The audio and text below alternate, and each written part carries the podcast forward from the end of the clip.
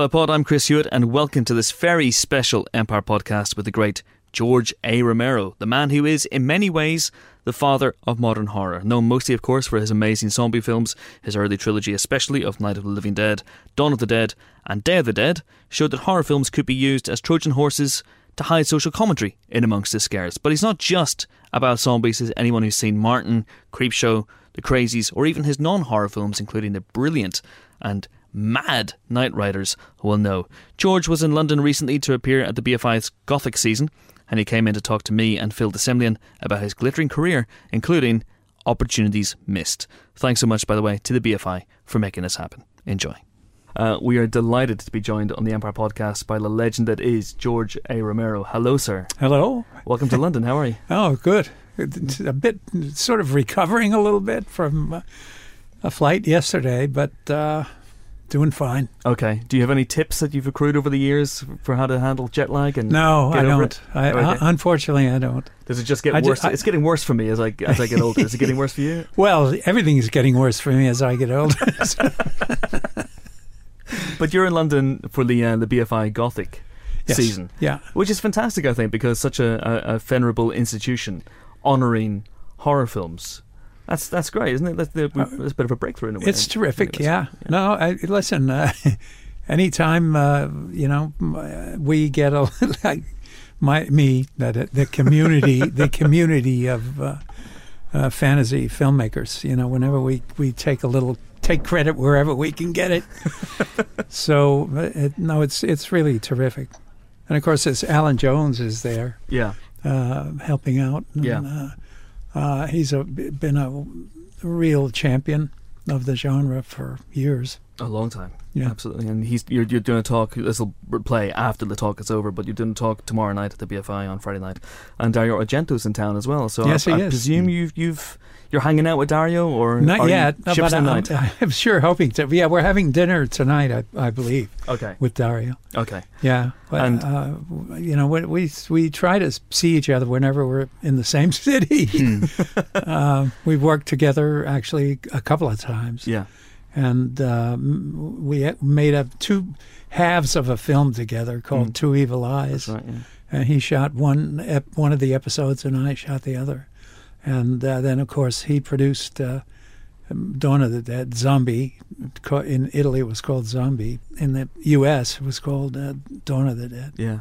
I was just listening actually uh, as a as a warm up for this interview because we were very excited about you coming in today, and I was listening to the Goblin soundtrack for Dawn of the Dead, and it's amazing when you listen to that soundtrack on its own, and you and people come in and go, "Oh, this is great. This is quite funky. It's quite jazzy. What is it?" And you go, "It's a soundtrack to Dawn of the Dead, one of the greatest horror movies of all time." It's so atypical. It's completely not what you would expect. No, it is. I know, and well, and we sort of made a deal. I mean, they had done uh, um, uh, a couple of things with Dario prior Mm. to uh, Dawn, and then uh, the deal that we made with Dario was that uh, right from the beginning, he said that he would like to ha- to uh, have m- m- more control. He would let me make the film U.S. English language Mm. any way that I wanted, and gave me all the creative controls Yeah. but he wanted to control the non-English language uh, territories because he thought it needed they would need they would want less humor Yeah. and they would want a different kind of music which was Goblin's music yeah. Yeah. Yeah. and uh, so I was I was able to f- for the English language version use as much or as little of the Goblin as I wanted Mm. and I actually did use uh, a whole eclectic uh, collection of library tracks uh, in, to augment, and some of them were much more traditional horror sounding uh, tracks. Uh, but then I, I, you know, I couldn't resist the, you know, those big, uh, ballsy uh, goblin uh, moments. You know, Yeah. It's interesting. I was chatting to to one of our team about about this, and he was saying that you obviously use less Goblin on your version than, than Dario did on his. Yeah. And was that a reflection of the fact that you perhaps weren't as big a fan of their sound?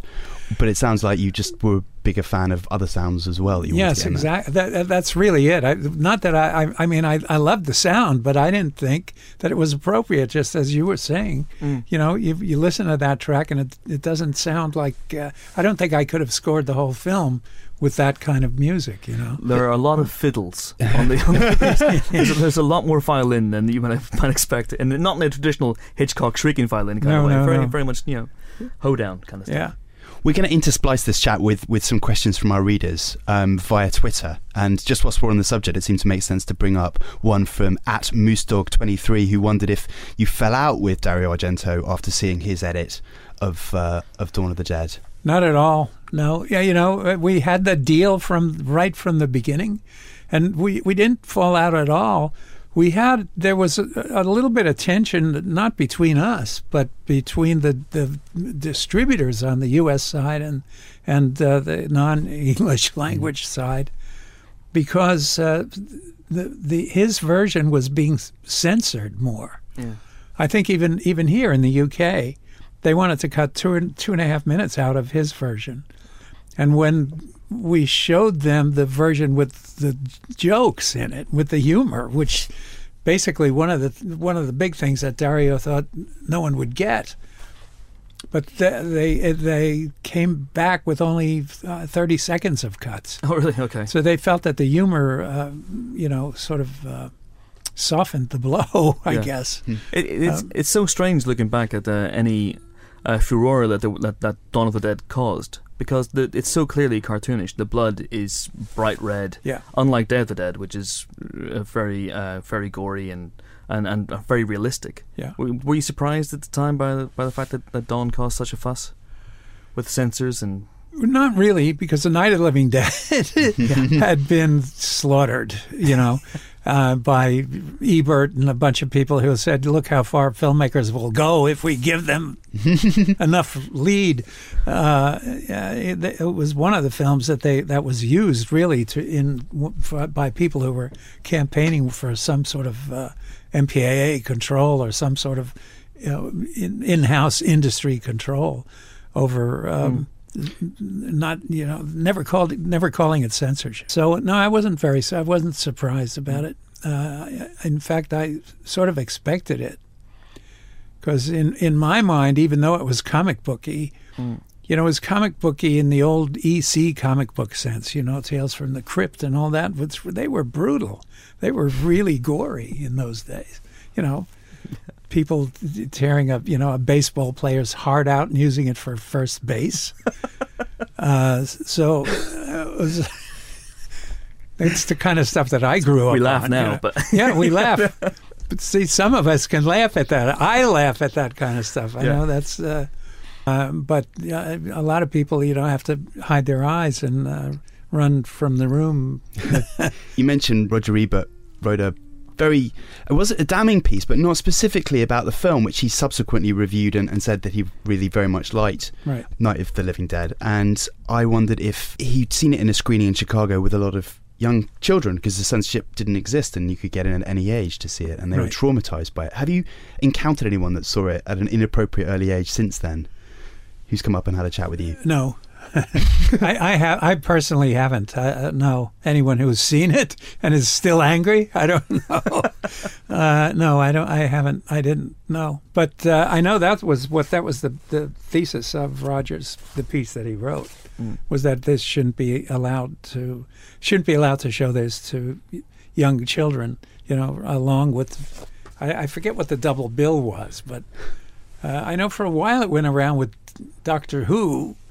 Really? But, uh, I don't think that I don't think that's what he was talking about. And, you know, it would go around with Beast from Twenty Thousand Fathoms and all these sort Yeah. of benign uh, um, horror films, you know, of that era. Uh, and you had no control over any of this, uh, No. famously because Night was, uh, I, I guess, a thorny issue for you in terms of the rights. You you lost Well, the rights quickly. yeah. that wasn't that happened later. I, no one, no one realized that we didn't have a copyright uh, on the film Mm. because our initial title, when we got distribution, our initial title was Night of the Flesh Eaters. Mm.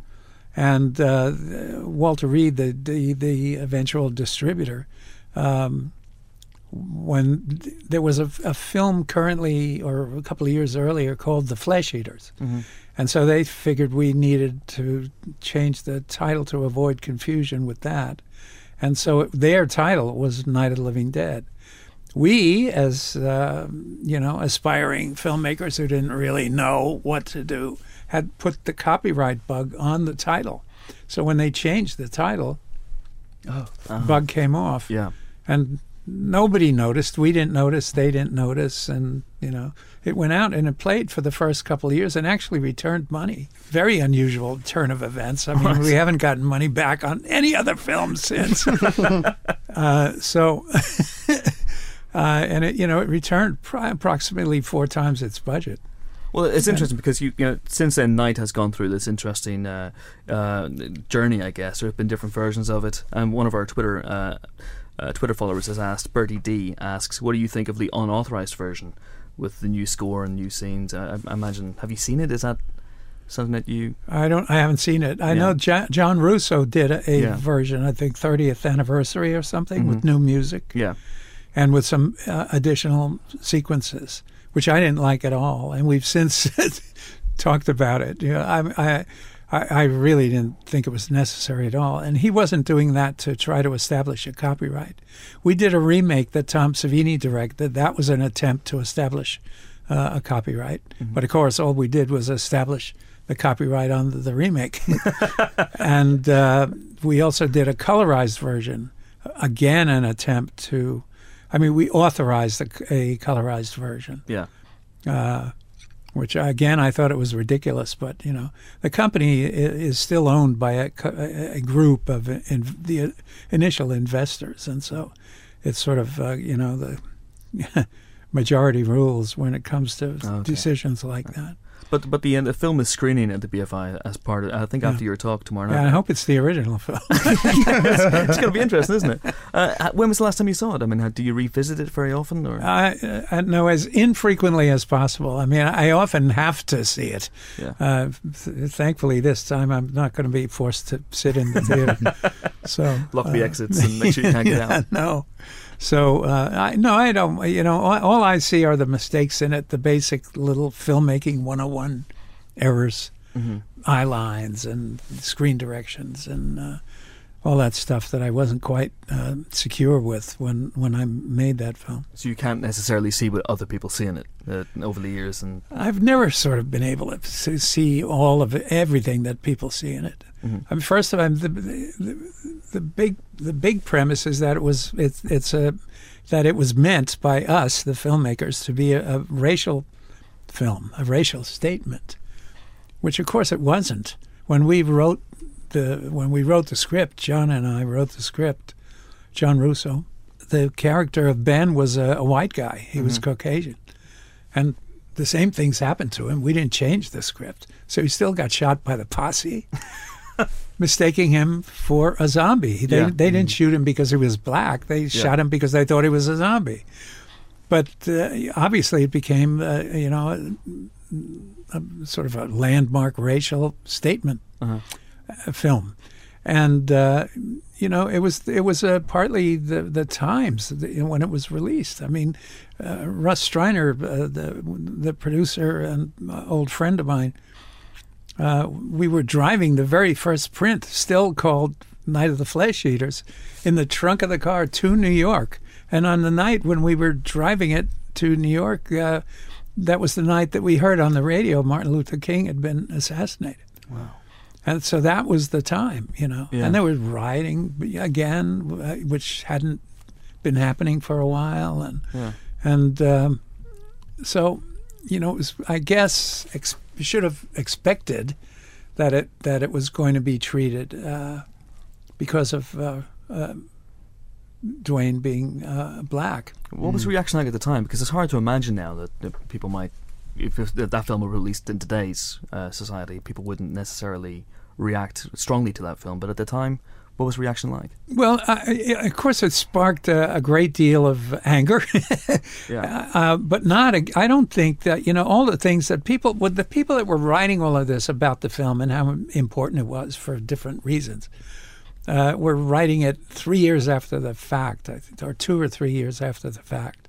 People were discovering it and finding things in it that we didn't know were in it, uh, and um, so initially when it went out, it was just this uh, horror film and I think it did, you know, it did what we wanted it to do, which was push the envelope a little bit on the splatter and on the themes. You know, the disintegration of family, and you know, the dark. It's a dark film, Mm. and uh, so I, I think that uh, people who were outraged by it were outraged by it either, as Roger Ebert was, because it was being shown to kids. There were no restrictions then, or people were just enjoying it. I mean, it made money. It made quite a lot of money in neighborhood theaters and drive-ins and and uh, like that with with a limited number of prints. It seemed like a lot of what Ebert was saying, and Ebert was saying in that particular review, was that that there's no catharsis at the end of the film. That that was that that kind of up the ante for everyone that was watching it. That it would made it harder to digest the horror that came before because there's no moment where everything works out okay. But that that must have tied into how people in America were feeling at that time with the Detroit riots and Vietnam, etc., happening around. Yeah, uh, I, I guess so. But of course, one of the things that I really wanted to do, I mean, I, I mean, you make a horror film to upset the apple cart, right? And uh, most films were setting the apple cart up again at the end, uh, setting it upright. And we just didn't want to do that. You know, we just said, wow, man, I mean, what would happen in this situation? They would shoot the guy, Yeah. uh, even though he's a hero, you know. And uh, th- that was it. So we were conscious of that. I mean, we that was a conscious decision.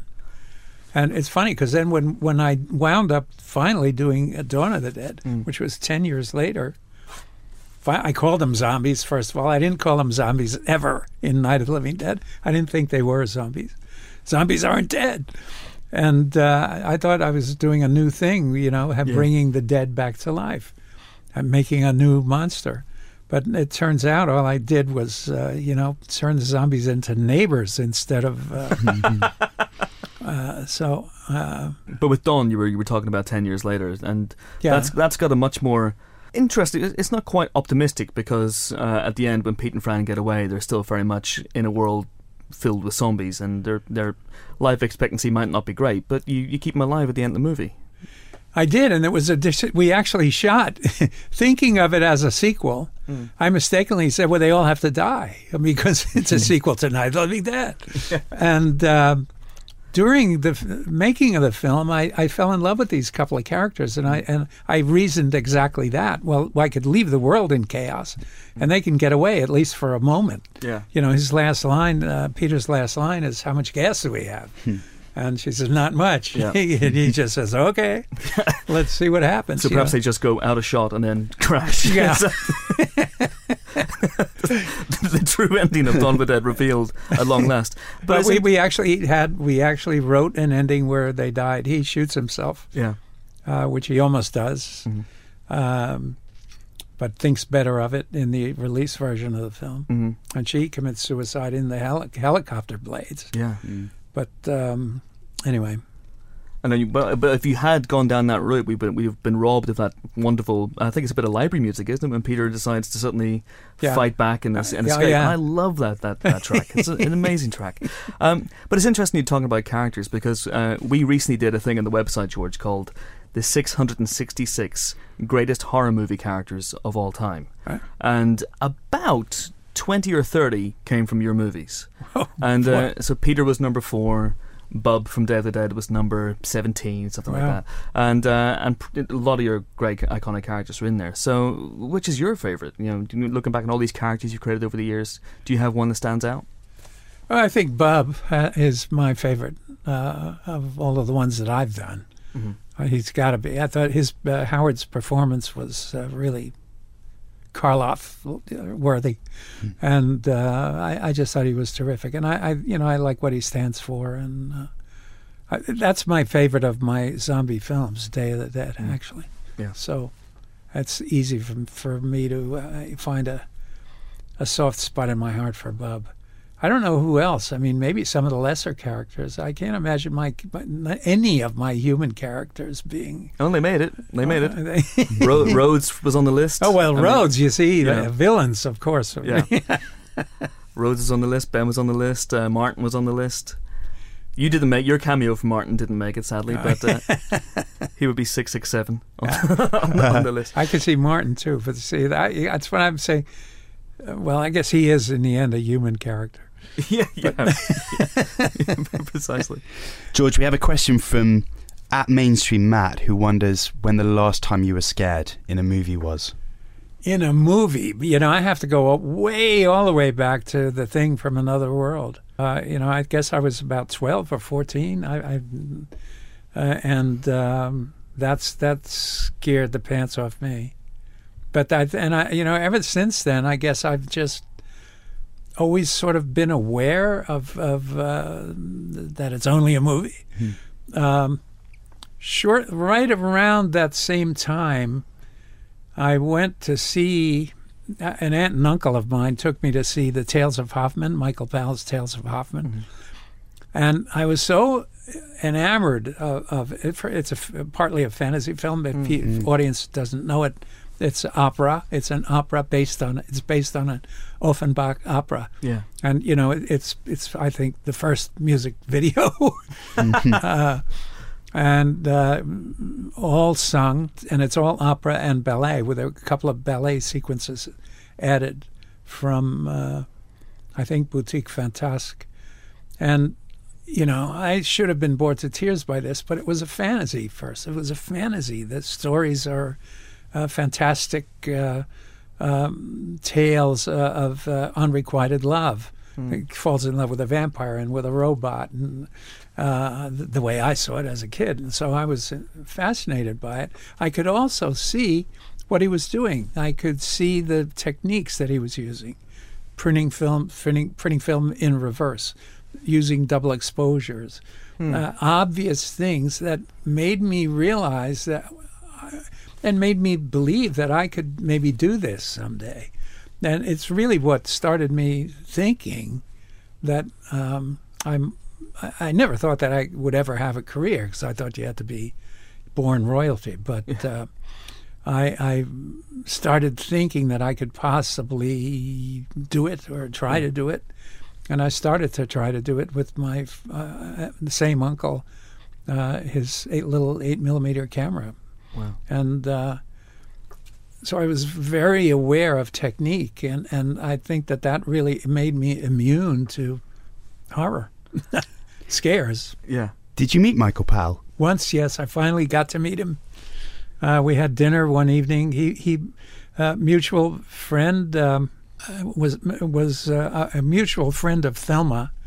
Marty Scorsese's editor yes. is Thelma Schoonmaker. Mm uh, who w- was married for uh, uh you know uh, not long enough to, unfortunately, yeah. to to Michael for yeah. a time, and we we got to meet and had a wonderful, just a great old time talking about movies. Did you tell him? Did you tell him that you know, as a kid? Oh, God. he shaped your career. I was uh, I was just a complete fanboy. Is it true, uh, George, as well, that you had not quite a run in, but you had a shared interest in Tales of Hoffmann with Scorsese. Yes, as well. Funny story. Uh, I I used to. Back in the day, you could the only way you could have a movie on your wall at home was to go rent a projector, a 16 millimeter projector, and rent a print. And so uh, Janus Films, uh, I used to go down to Manhattan and uh, rent from Janus Films the Tales of Hoffmann and look at it over and over and over. And um, it was always available. It was never, you know, if you went for one of the popular films, you know, the chances were you'd be disappointed it would be out. Yeah. Like any rental library. And well, one day it was it was out and I said, "Who's got it?" And the guy, the guy said, "I don't know. He didn't. Some kid over in Brooklyn." Okay, so it happened again, and uh, after this happened two or three times, then apparently that kid from Brooklyn started to complain when when I had it out. And apparently, we were the only two people that were ever taking this film out. and that kid turned out to be Marty Scorsese. Wow, amazing. And uh, have you ever had a conversation with him about that? Yes, we have. Yeah, yeah, we have we shared some good laughs over that. It's interesting because we, we started off talking about your relationship with uh, Dario Argento, and um, there was this great uh, I was going to say coven of horror directors in the seventies. It was John Carpenter, Wes Craven, David Cronenberg, people like that. Right. Um, did you ever hang out in a way? You, you've always seemed in a way separate from those guys. I guess, yeah. Well, I was in Pittsburgh. Yeah, you were in Pittsburgh, and you started before any of them as well, which uh, about six or seven years before Carpenter, and really? Wasn't David w- doing? he was doing experimental stuff with his. his I, yeah. I guess, yeah. Yeah, he didn't really start until And Carpenter, when would- when did he do? 70, 73, 74, he would start. So Is that right? yeah, Okay, guess. guess I'm the grandpa. But um, more the uncle, I would say.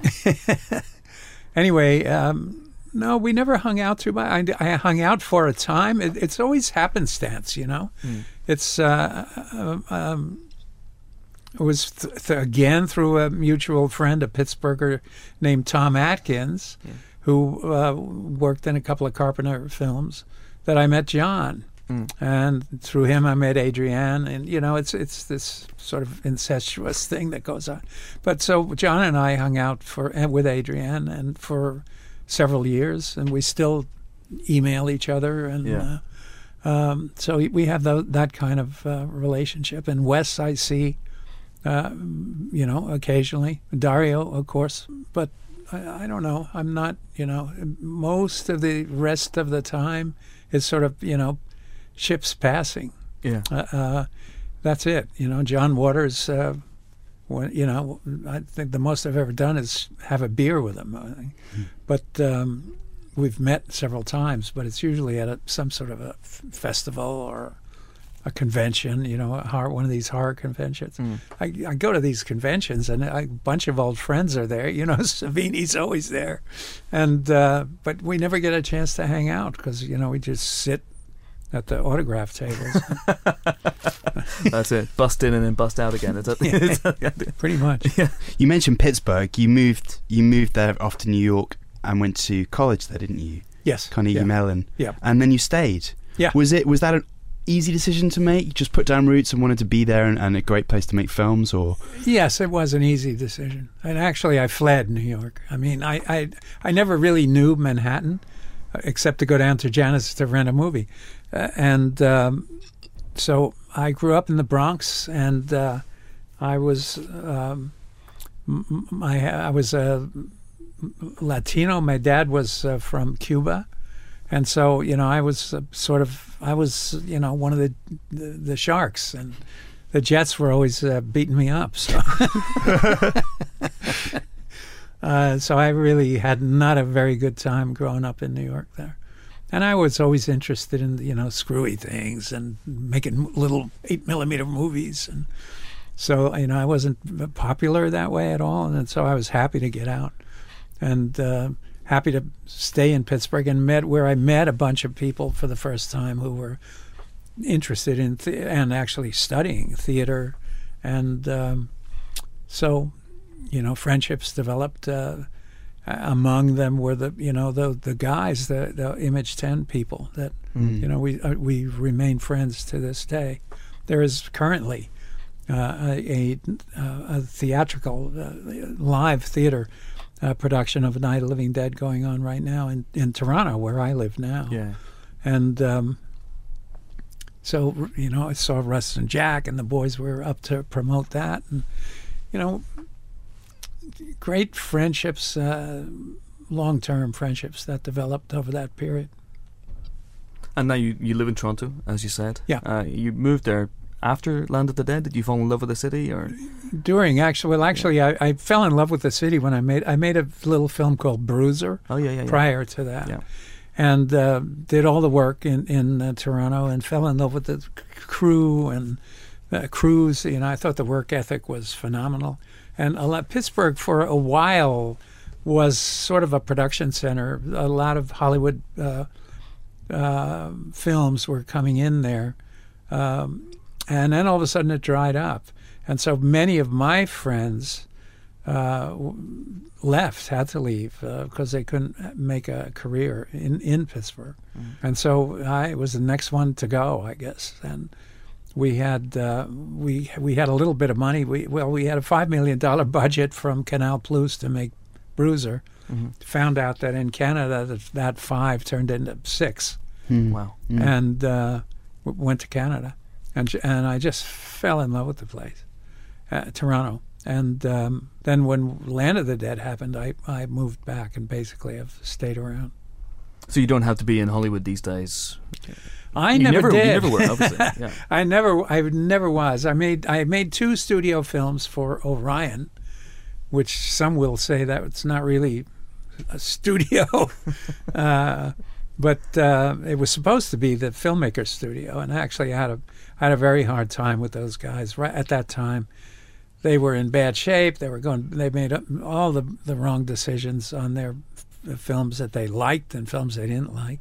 Sold off all the good ones Yeah. and hung on to the bad ones. Yeah. And um, that was it. And then, um, so I've only made those two films. Creepshow was distributed by Warner Brothers, but it uh, was financed by uh, uh, United Distribution, the same guys that financed Knightriders and Hmm. and um, small independent uh, financing for Creepshow. And then Warner Brothers picked it up. And in fact, Land of the Dead was uh, done with a with a in, small again an independent producer, Mark Canton, Yes. and Universal picked it up. yeah. So I've only done those two films for Orion. So have you ever uh, put yourself through the studio mill uh, over the years? I mean, I know that The Mummy was Yeah. something that almost happened for you, and that was with Universal, wasn't it? Or was that an independent project? Yes, that was Universal, Yeah. uh, and we we almost had it.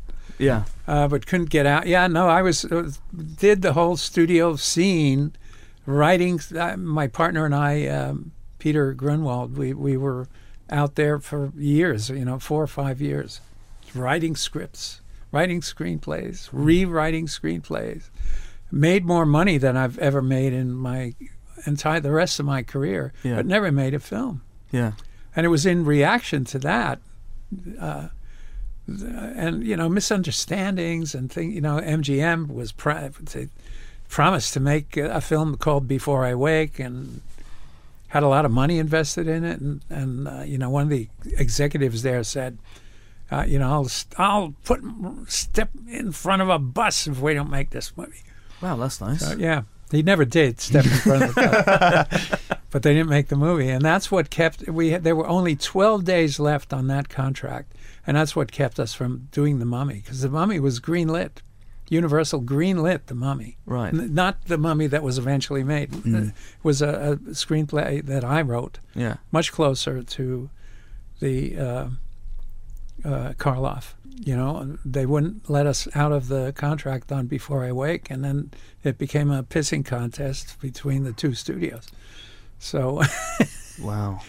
It, that one blew up, and that's one of the we Goosebumps. I mean, we worked on so many big projects and rewrote them for different stars, and and you know, and it, you just got a real taste of what that process is like, and it you just spend you know spend your life sort of on the, on the edge of hope, uh, and. Um, Nothing, nothing ever happened.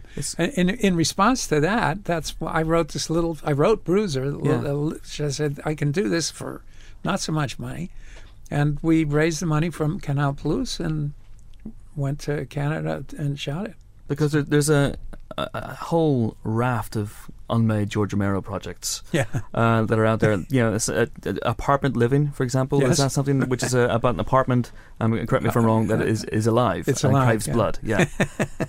How did that not get made? I know. That beats me. yeah.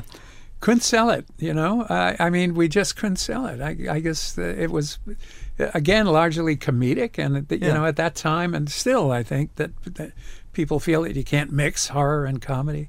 Uh, you know, then somebody proves proves that theory wrong, and a lot of them come back and get made. Yeah. But we, in that case, we could never uh, revisit that uh, because it was owned by somebody else initially. The the rights were owned by somebody else. I had just written the screenplay, okay. and then um, uh, oh, a bunch of them. The Moon Shadow, a project called Moon Shadows, which I still love. Uh-huh. Uh, a project that, uh, and, a project called uh, Before I well Before I Awake. We still have a bunch of them Yeah. There's, and there some of which my partner and I still own and still have some hopes for. But you know, you get so tired of of uh, kicking around, and you know, I at this point I don't have time to sit around and you know spend two or three years developing something. Sure. And, uh, I I just don't have the time to do that anymore. if I'm I'll be if I'm lucky, I'll make you know one or two more films and. Right now, zombies seem to be uh, over uh, populating the uh, the landscape. I'm surprised there's none in here now. To be honest. we, if we scratched hard enough. Uh, anyway, so I'm doing a comic book right now. Yeah. It's my way, sort of, uh, of escaping. This is Empire of the Dead. Yeah, With Marvel. Empire of the Dead for Marvel. Yeah, it's. Uh, And that's not going to be a film at any point. This is something that you uh, purely conceived I as a wouldn't comic say that. I wouldn't never say never. far. Okay, okay. It's cer- I, I, I, I'm actually writing it in screenplay form on a, on a screenplay writing program, which Marvel said was okay, so that when when uh, Peter and I come come away, we'll have it'll be huge. It'll be like a 300 pager, but because it's 15 books. Well, Uh, yeah, yeah. So, um, but I, I would I would uh, hope that maybe it could become you know possibly a TV series or I don't know. Okay. See. A lot of people want to know how your novel is going at the moment. Are you still working on that? Uh, mm, I've you know I pick it up and abandon it every once in a while. I I I've, I haven't you know been able to fully commit to it. Um, I just you know I guess I keep in the back of my mind say okay one of these days Hmm. I'll just you know stop kicking around and just sit and write. And uh, but I haven't really been able to do that. Uh, at Few from the Loo 3, ignore the name, but asks uh, The likes of Knightriders and Martin are as brilliant as your other other films, the zombie films. Will you ever direct a non zombie film again? Is that something that you're working on, I guess, specifically now? or Specifically, no. No. Okay. No, I don't. I have a couple of these projects that I, I that I just mentioned that Peter and I still control, Yep. and one a couple of them I would really like to do, and they're they're both non-zombie films. Mhm. One never knows, you know. Mhm. As I say, it's all about you know finding the money and taking taking that time, and it's always, particularly these days, it's it's impossible. No one wants to hear about a twenty million dollar budget. It's got to either be two million or two hundred million. Mm. Uh, that's the only sort of interesting uh, that interesting way for uh, studios to to th- or to get interested. Mhm. And so uh, it- that's that's pretty frustrating. Uh, it's hard to go down the middle of the road, you know, and and you know raise. Well, I can do this for eighteen. Well, no one's going to be impressed. Yeah. It means no stars. It means no big CG budget, you know, Hmm. and uh, that, that's the way they see it. But you have had visions in the past that are equally as epic as, say, for example, World War Z, which came out this year, and um, you know your your original script for Day of the Dead Mm. was enormous Yeah. and would have been just just huge. Um, do you regret in the way that that didn't happen? Because you, you've said, and Day of the Dead is my favorite of your movies as well. Right. Um, and that movie now to me seems so perfect in, in retrospect that maybe the the original script might not have turned out as well, or do you think? I think it wouldn't have. Yeah. I, I that's that's partly what I mean. I you know that decision, the the uh, again United Film that they're the ones that that financed that, and it really was not. It was it looked like about s- between six and seven that we could do it. Okay. Again, small, independently uh, done. There was a lot more in Florida, so we never really ran ran you know, numbers. You know, we never really cut it that fine, but it looked like we could do it for a six and a half, seven. They wouldn't do it unrated at at that budget. And they said, well, if you want to go unrated again, because they had released Dawn of the Dead bravely, I would say, un, unrated in the States. Uh, and uh, in order to leave it alone. And so. Uh, I decided that, well, I'd rather go in and cut this down so that we can do it. They said their ceiling was three if we wanted to do an unrated film. And so I said, I'll cut it down and do it for three. Wow. And I think it was the the best decision that you know it was sort of forced on me, but it was a great decision because it it's cleaner. It uh, it it makes all the points that the that the the longer uh, I I um, wouldn't say longer, but um, bigger, bigger scope. Didn't add anything. Yeah, more characters, and you More- cut a lot of the characters out. Yeah, and, yeah. right. And um, got to go in a second, George. But uh, you mentioned Knightriders there, Yeah. and uh, when we mentioned you on Twitter, there was a lot of love, and I love that film as well. There's a lot of love for Knightriders. Do you find have you, is that something that you found has grown over the years? Because I got the impression that the, uh, when it came out that it was people expected you they pigeonholed you as the horror guy, Yeah. and then you come out with this bizarre, weird modern day Arthurian tale with Ed Harris, and people didn't know what to make of it initially. No, I know they didn't, but they didn't know what to make of Day of the Dead either. You know, Yeah. they wanted a remake of Dawn. And so all anybody wants me to do is remake Dawn, man. and uh, you know that's almost as far as it goes. I love Knightriders. I mean, Yeah. it's one of my. Uh, Martin is my favorite film of mine, Okay. and Knightriders uh, runs a very close 2nd Mhm. And Day is my favorite of my zombie films. But um, I didn't know what to expect going into that. And of course, Ed was marvelous. Ed Harris was really sensational, and I don't think it would have worked without him. Is it true you uh, you were married on set of Knightriders on the last day of filming? Yes. That must have been a hell of a rap party. no, it was. it was just convenience. And uh, and that movie fostered your relationship with Ed Harris, and then you were able to, per- to persuade him to cameo in Creepshow. I know, and I And- understand that's uh, going viral, right? It's going viral, Seeing yeah. Ed Harris dancing is Yeah. so I have to ask you, how the hell did you get Ed Harris to dance? Was in the script, you know. Yeah. Uh, that's that's pretty much it. I mean, and he did it. He he did his own little number, and you know, all his move, those moves were. Oh, I thought maybe you showed him those moves. And, No, no, no, no, no. I couldn't do that, even then. Fantastic. Well, George, it has been an absolute pleasure, sir, and uh, best of luck with the uh, the talk at the BFI and uh, Empire of the Dead and everything. Thank you. Thank you very Thanks much. very much. Thank you.